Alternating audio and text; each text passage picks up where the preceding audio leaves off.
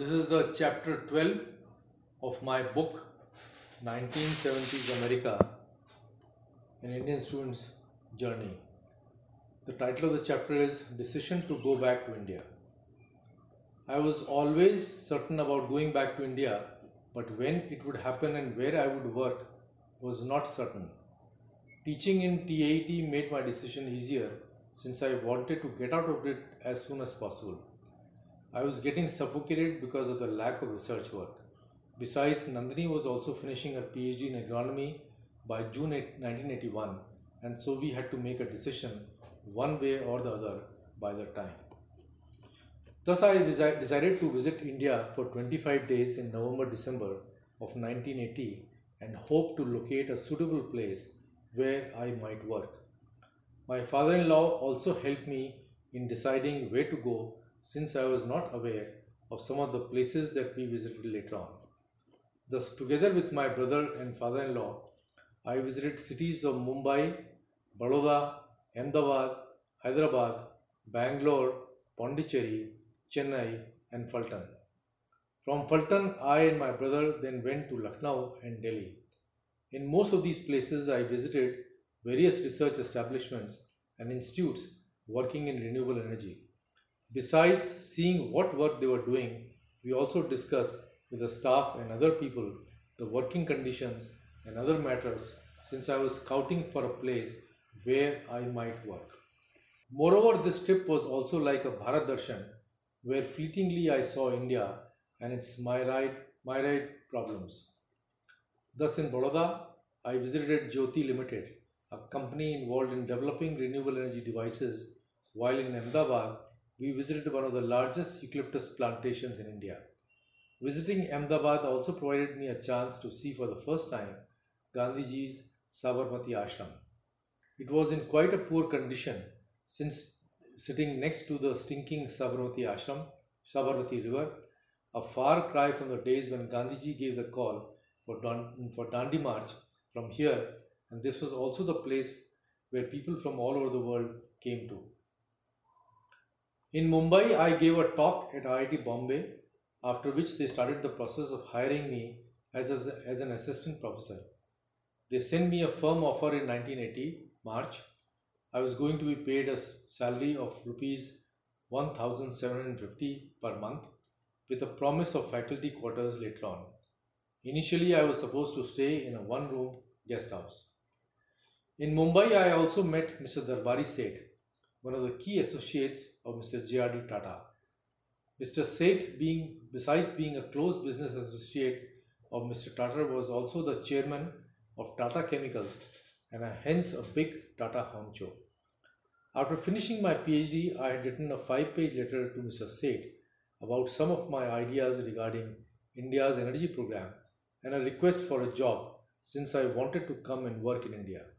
He immediately replied and wrote to me that in my next trip to India, I should come and see him. I had no idea who Mr. Seth was. I had written to him on the advice of one Dr. R.L. Datta, who was in 1979 the president of International Solar Energy Society, ISES, and whom I had met in Atlanta ISES conference. However, when I was in Mumbai, I inquired about Mr. Seth and came to know that he is one of the leading industrialists of India. Mr. Seth was very cordial, and since he was scouting for key people for his newly formed Tata Energy Research Institute, he got a couple of his colleagues to sit in the meeting. He told me that he really liked my letter and remarked it reminded him of a similar letter written long time back by Dr. Homi Bhabha to Mr. J.R.D. Tata regarding starting of Tata Institute of Fundamental Research, TIFR. I did not understand the import of that remark, but later on when I found out more about Dr. Bhabha and TIFR, I was really thrilled that Mr. Seth would give me such a compliment. Within 10 to 15 minutes of our meeting, Mr. Darbari Seth Seth started to calling me beta and told me that a very big job was waiting for me at the Tatas if I do decide to work with them. But probably, probably in my fit of arrogance, I told him that I would like to work in rural India. Still, he suggested that Tatas could help me in that endeavor. Later on, I was told that he had that had I wanted, there was a strong possibility of my getting the directorship of Tata Energy Research Institute. In Mumbai, I also had a dinner with late Pilu Modi, the founder president of Swatantra Party and a very illustrious member of parliament. Mr. Modi, a rotund man with a very jolly temperament, asked me to join his party and told me that the future of people like me is in politics rather than rural development. He regaled me with the stories of Zulfikar Ali Bhutto, the former Prime Minister of Pakistan. Pilu and Bhutto were roommates in Berkeley during their student days. In Hyderabad, I visited ICRISAT and the R&D center for, of BHEL. Sometime in 1980, BHEL had sent me a job offer in their R&D center. I therefore used this opportunity to find out a little more about them. One of the key officials in the R&D center was one of my IIT Kanpur classmates. Most of the R&D officials who were working in the renewable energy field had heard about me because of several stories which had come in the press. My classmate was incredulous when I told him that I would like to come back and work in BHEL. He said that I was mad since almost everybody wanted to get out and go to US and when, when I had an excellent job there, why did I want to come back? This was a general comment I heard in every organization I went to. In those days, hardly anybody ever came back to India. It is only recently that the IT sector has started attracting a sizable number of NRIs to come back. In any case, I found the atmosphere at BHEL quite bleak, and my classmate emphatically told me never to join the organization because there was too much politics and which project he worked on depended on the whim of the top boss. I heard similar stories even in leading institutes like IIT Bombay and IISc Bangalore. In Bangalore, I went to see Dr. Amulya Reddy's lab on rural technology. The work did not appear to be very great, but his lab used to get tremendous publicity in U- UK and US. I had written to him a letter similar to the one that I wrote to Shri Darbari Seth, but Dr. Reddy never replied to it. He did not even show the courtesy of acknowledging, acknowledging its receipt. Besides, much later on, when I met him and told him about the letter, he said that he never replies to such letters. I had never met a more arrogant person before in my life. In US, even the Nobel laureates had the courtesy of at least acknowledging the receipt of the letters. However, other staff members at IISc told me that if I wanted to join the institute, then I would be most welcome. Nevertheless, I was also aware of the politics associated with such, with such institutes, though in all fairness, IISc has, a bet, has fared much better than other such institutes in India. This was my second visit to Bangalore, the first being in 1971. It was a beautiful city with broad, tree lined roads, tremendous greenery, and hardly any traffic.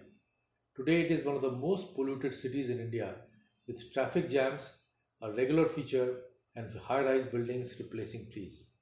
In Chennai, we visited the Murugappa Chettiar Research Center, MERC, which was being run by my former IIT Kanpur professor, Dr. C.V. Seshadri. I had selected one of his scientists to TAT program, and though Dr. Seshadri was not in the town, the TAT participant showed us around. We found that they were doing quite interesting work applicable for rural areas, and there was a freedom for scientists to do research.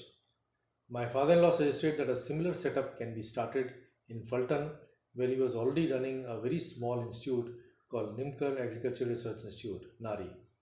This was the genesis of my thought process, which ultimately culminated in my joining NARI when I came back to India in September 1981. From Chennai, we went to Pondicherry, where we visited Aurobindo's ashram and saw his room and the place from where he used to preach. The environment of the ashram was very quiet and peaceful. Besides, we enjoyed our stay at the Pondicherry beach. An interesting incident happened when we returned from the Pondicherry to Chennai. We traveled by a state transport bus and got down close to five-star hotel where our stay was booked.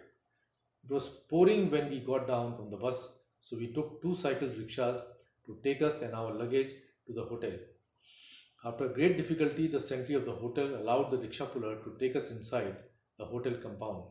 It was an unheard of thing for a rickshaw to go inside the compound of a five star hotel since it was normally frequented by people with cars. I was quite upset by the treatment meted out by the hotel staff to the poor rickshaw puller for no fault of his. So I decided to take him up for take him for tea with me in the hotel restaurant. The rickshaw puller refused to go inside the hotel as he was deathly afraid. Despite my pleading and telling him that he should not be afraid, since I was with him, he refused to come, telling me that the hotel staff would harass him later on. It reminded me very much of what my father once had told me that during the British Raj, whenever a white man walked on the footpath, the natives would get down on the road because of fear. The British were somehow replaced by the rich in independent India. Our last stop was Phaltan, from where I and my brother went to Lucknow to see my parents and then to Delhi to take the flight back to US. As we were coming to Phaltan by train, I decided to take a ride in the engine. In 1980, there were steam engines still in use in this part of the country. It was my childhood dream to ride a steam engine, so I went and talked to the engine driver. He was thrilled to give a ride to US University professor so I and my brother rode about 50 kilometers in the steam engine. The technology of the engine had not changed since early 1900s when they were introduced on the large scale in India. Somehow that steam engine reminded me of the situation in India where we were still in the stone ages because of the socialist thinking propagated by the political leadership. In Phaltan I spent a couple of days at my in-laws and there my father-in-law told me that if I decided to come back that I could run NARI in whatever way I wanted. By this time, I had also decided that it would be much better to do something on my own, no matter how small it was, and then to get the job.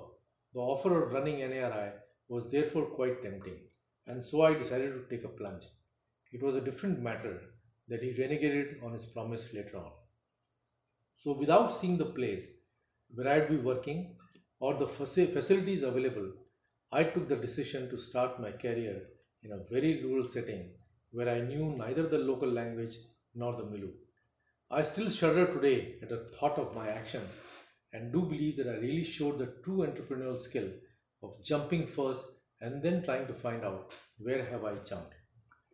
In Lucknow, I was interviewed by the newspaper National Herald. I was pleasantly surprised to see that a couple of days later, a half page interview of mine with my photograph was published in it. It elicited very good response since people were amazed that I was thinking of coming back. Shri H.N. Bahuguna, a close friend of my father's and one of the major opposition political leaders of India, read it and informed my father that he would like to meet me. Thus, I had a long meeting with him in New Delhi. I found him to be a very intelligent man and very articulate leader. Even later on, many times, whenever I met him in Delhi, we used to have long discussions on energy matters. He once told me that if he became the Prime Minister, he would like to make me his energy minister. However, meeting other intellectuals like George Verghese, who later on became the editor of Indian Express, and some of the senior members of Mrs. Gandhi's Congress Party gave me a feeling of gloom because I, but I felt that they were old and hence living in the past and thus pessimistic. I was unperturbed by all these and had formed up my plans coming back to Phaltan and run my own small setup. As they say in Sanskrit, Vinash Kale Viprit Buddhi, meaning that before a person's downfall, his intelligence and ability to make proper decision fail. I was following it perfectly. After 25 days, I returned to Gainesville and told the news to Nandini. Naturally, she was thrilled that she would be able to go back to her hometown Phaltan, but was not sure if I had made the right decision but I was quite enthusiastic about it. The day I reached Gainesville, Dr. Farber immediately called me and asked me about my decision. And when I told him that I was going back, he was quite crestfallen and said, I hope you are making the right decision. He obviously did not like my decision and so probably informed Mr. Alan Jacobs in Washington. Mr. Jacobs flew to Gainesville sometime in February, ostensibly to discuss about the progress of TIT, but I guess his main agenda was to dissuade me from going back to India. So Mr. Jacobs came into my office and tried to dissuade me from going back to India. He sat in my office for nearly four hours, discussing various issues, and told me that I was committing a harakari in going back. I have been to India many times and I have seen the conditions. When everybody in the world is coming to US, I really find it strange that you are going back and especially from a good place like Gainesville. He, he said, you know with my clout in Washington, I get you I can get you a green card in a second and can even put the issues of US citizenship on a fast track, he informed me. All these issues can be taken care of. You are an extremely important to the success of the TAT program and we would not like to lose you, he told me almost pleading with me. After about four hours of discussion, I told him, Mr. Jacobs, I was not born in US, so I cannot become the President of the United States, but I can become the Prime Minister of India. Isn't it enough reason for me to go back? Oh, so you have political ambitions, he remarked. I said, No, that is besides the point. India is my own country, and I would like to go back and try to do something worthwhile with the knowledge that I have gained in the United States. I had become so arrogant that any voice of reason was immediately shut out. I was a shining example of Vinash Kale Viprit Buddhi. Mr. Jacobs was not convinced or happy with my decision. Are you coming to Washington anytime soon? He asked. Yes, I do have plans to go to Washington to see some of my friends before I leave the United States. I said, Come and see us. Maybe you can change your mind about going back to India, he said while leaving. After this discussion, I'm sure he briefed Dr. Farber because again Farber called me to ask my final decision and when he found out that I was not going to budge, he decided to search for a replacement. So I framed the necessary advertisement and also interviewed the candidates. I thought that was the right thing to do. Most of the candidates thought it odd that I was interviewing them to replace me. This is what I have always tried to tell my staff at NARI, but very, very rarely has it ever happened that somebody who's leaving will help in finding their substitute. Just before I resigned from TAT in June 1981, I got an opportunity to visit Egypt as a consultant. One of the TAT external lecturers was a staff member from Volunteers and Technical Assistance, VITA, an NGO based in Washington, D.C. They used to do quite a lot of work for USAID in different countries. The lecturer had come to Gainesville on our invitation and wanted me to go to Egypt to evaluate their national kerosene cooking program. I accepted the offer on one condition that I should be given two days off to see the pyramids and the Cairo Museum. This was agreed, and I enjoyed my one week stay in Cairo as a guest of the National Petroleum Research Center evaluating the kerosene cooking project. All of the former TAT participants from Egypt got together in Cairo and showed me the pyramids and the Cairo Museum. I also saw the poverty and corruption in Egypt, which was similar to that in India, and witnessed the seething anger beneath the surface against the President Anwar Sadat. The TAT participants informed me that there was a tremendous rise in Muslim uh, fundamentalism, fundamentalism in Egypt, and their anger was directed towards US.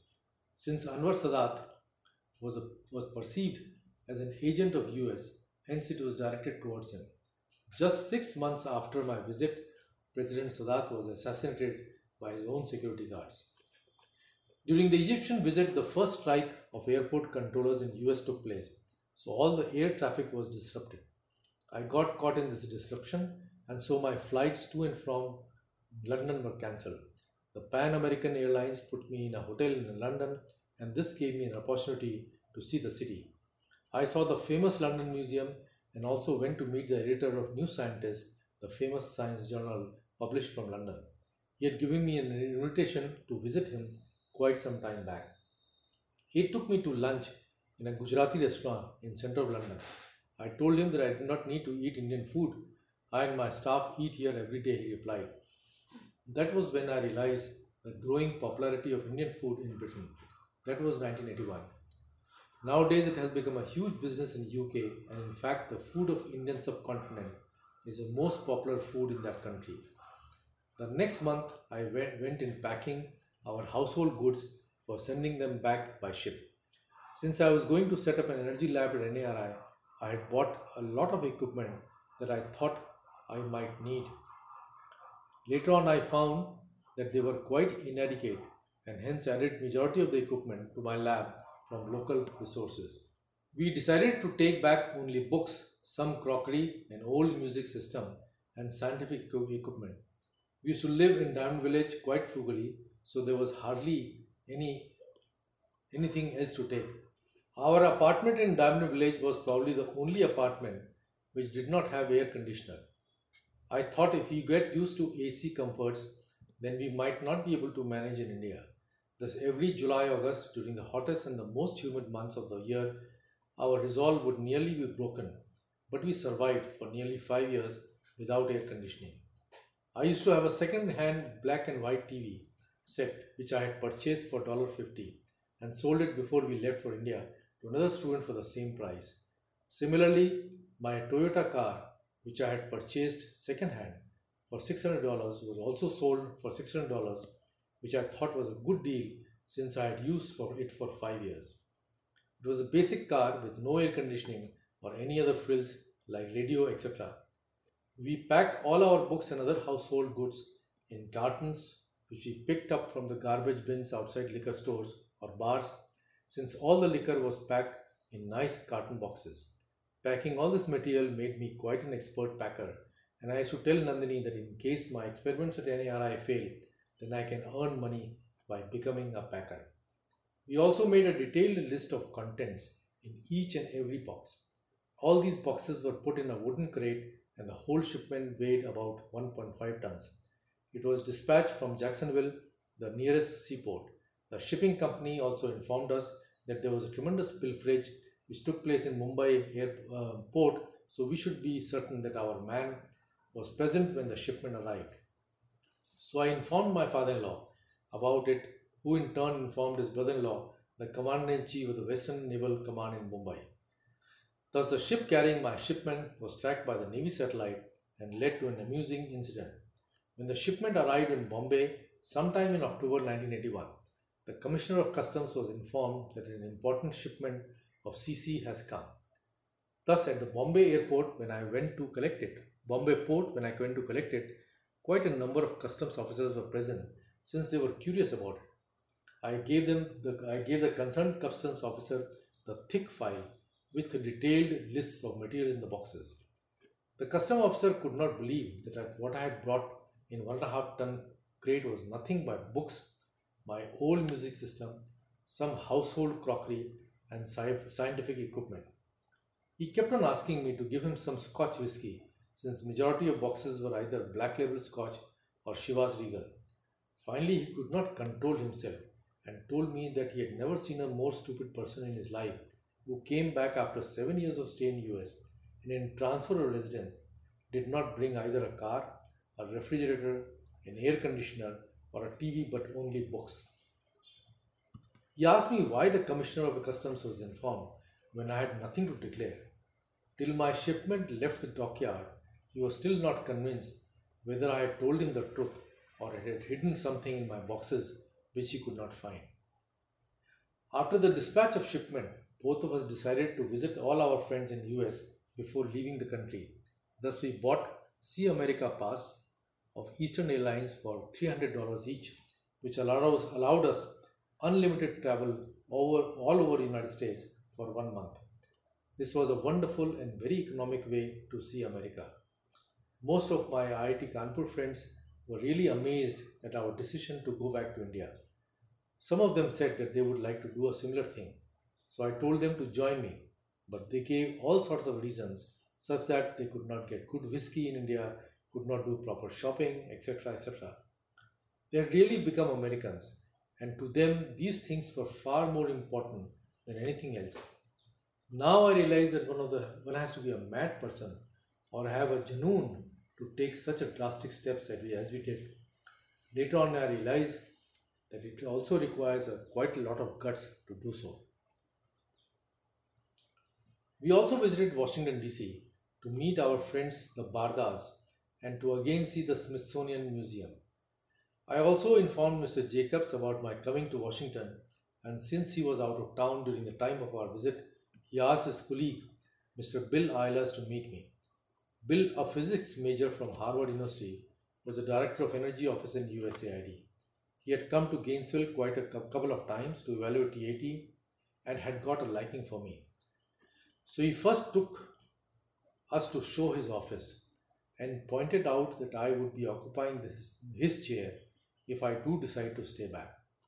Then, over a sumptuous lunch in one of the best Chinese restaurants in Washington, D.C., he again asked me to rethink over my decision to go back.